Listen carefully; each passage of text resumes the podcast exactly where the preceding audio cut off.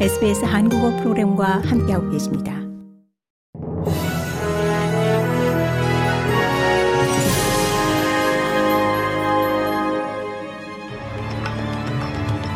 (2024년 2월 8일) 목요일 오전에 SBS 한국어 간추린 주요 뉴스입니다. 생산성위원회의 비판적 보고서가 발표된 후 원주민 단체들은 이 Closing the Gap 이행 약속을 정부가 지킬 것을 요구하고 있습니다. 생산성위원회는 원주민과 비원주민 간의 격차를 좁히기 위한 Closing the Gap 목표 달성과 관련해 이 3년 단위의 첫 검토 보고서를 7일 발표했습니다.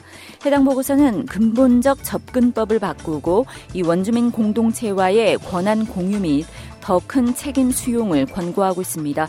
요투 인디 재단의 데니스 보든 CEO는 이 해당 결과가 실망스럽고 예측 가능했다고 말했습니다.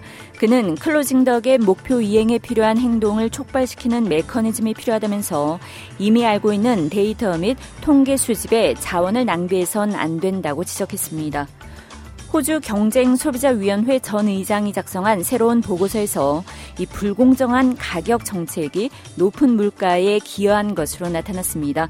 호주 노조 협의회의 의뢰로 작성된 해당 보고서에서 이 앨런 펠스 교수는 물가 상승을 견인하는 사업체의 역할이 간과돼 왔다고 지적했습니다. 그는 코로나 팬데믹이 공급망에 압력을 가했지만 인플레이션과 관련한 이 가격과 가격 책정 및 이윤폭의 역할이 적절히 다뤄질 필요가 있다고 말했습니다. 하지만 호주 상공회의소의 앤드류 맥컬러 CEO는 사업체에 최악의 이미지를 부여하기 위한 노조의 움직임에 의해 이미 정해진 결론이 아닌가 생각한다면서 이 해당 보고서의 가치에 의문을 제기했습니다. 연방정부의 노사관계법 개혁안 통과가 가시화되고 있지만 연방 야당인 자유당 연립은 이 해당 법안이 사업체에 해를 가할 것이라고 우려했습니다. 해당 법안이 통과될 경우 근로자는 단절할 권리를 가지게 됩니다. 이는 곧 정규 근무 시간 외 업무 이메일이나 상사의 전화에 답할 필요가 없게 된다는 의미입니다. 또한 기워커 및 임시직 근로자에 대한 보호가 강화될 것으로 기대됩니다. 미케일라 캐시 자유당 의원은 이 단절할 권리가 사업체와 근로자 간 상호작용을 더 힘들게 할 것이라며 우려했습니다.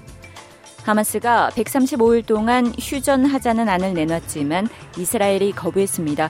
하마스가 이스라엘에 보낸 휴전 제안서에서는 45일씩 3단계로 나눠 135일 동안 휴전하고 이 기간 양측 인질 모두를 석방하자는 내용이 담겼습니다. 이스라엘 인질 136명과 팔레스타인 보안사범 1,500명이 대상입니다. 가자 지구에 있는 이스라엘 지상군 철수와 구호 물품을 크게 늘리는 안도 포함됐습니다. 하지만 이스라엘은 이 하마스의 제안을 거부하고 완전히 승리할 때까지 공격을 멈추지 않겠다고 밝혔습니다. 고국의 윤석열 대통령이 부인 김건희 여사의 명품 가방 수수 의혹을 정치 공작으로 규정하면서도 매정하게 끊지 못했다면서 아쉽다고 언급했습니다. 윤 대통령은 국민이 걱정을 안 하도록 이 앞으로 사람을 대할 때 단호하게 하겠다고 약속했습니다.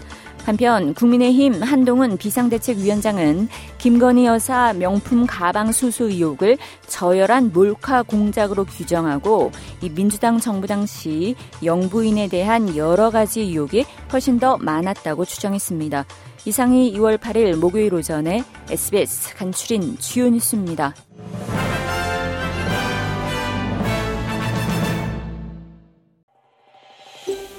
더 많은 이야기가 궁금하신가요? 애플 포드캐스트, 구글 포드캐스트, 스포티파이 또는 여러분의 포드캐스트를 통해 만나보세요.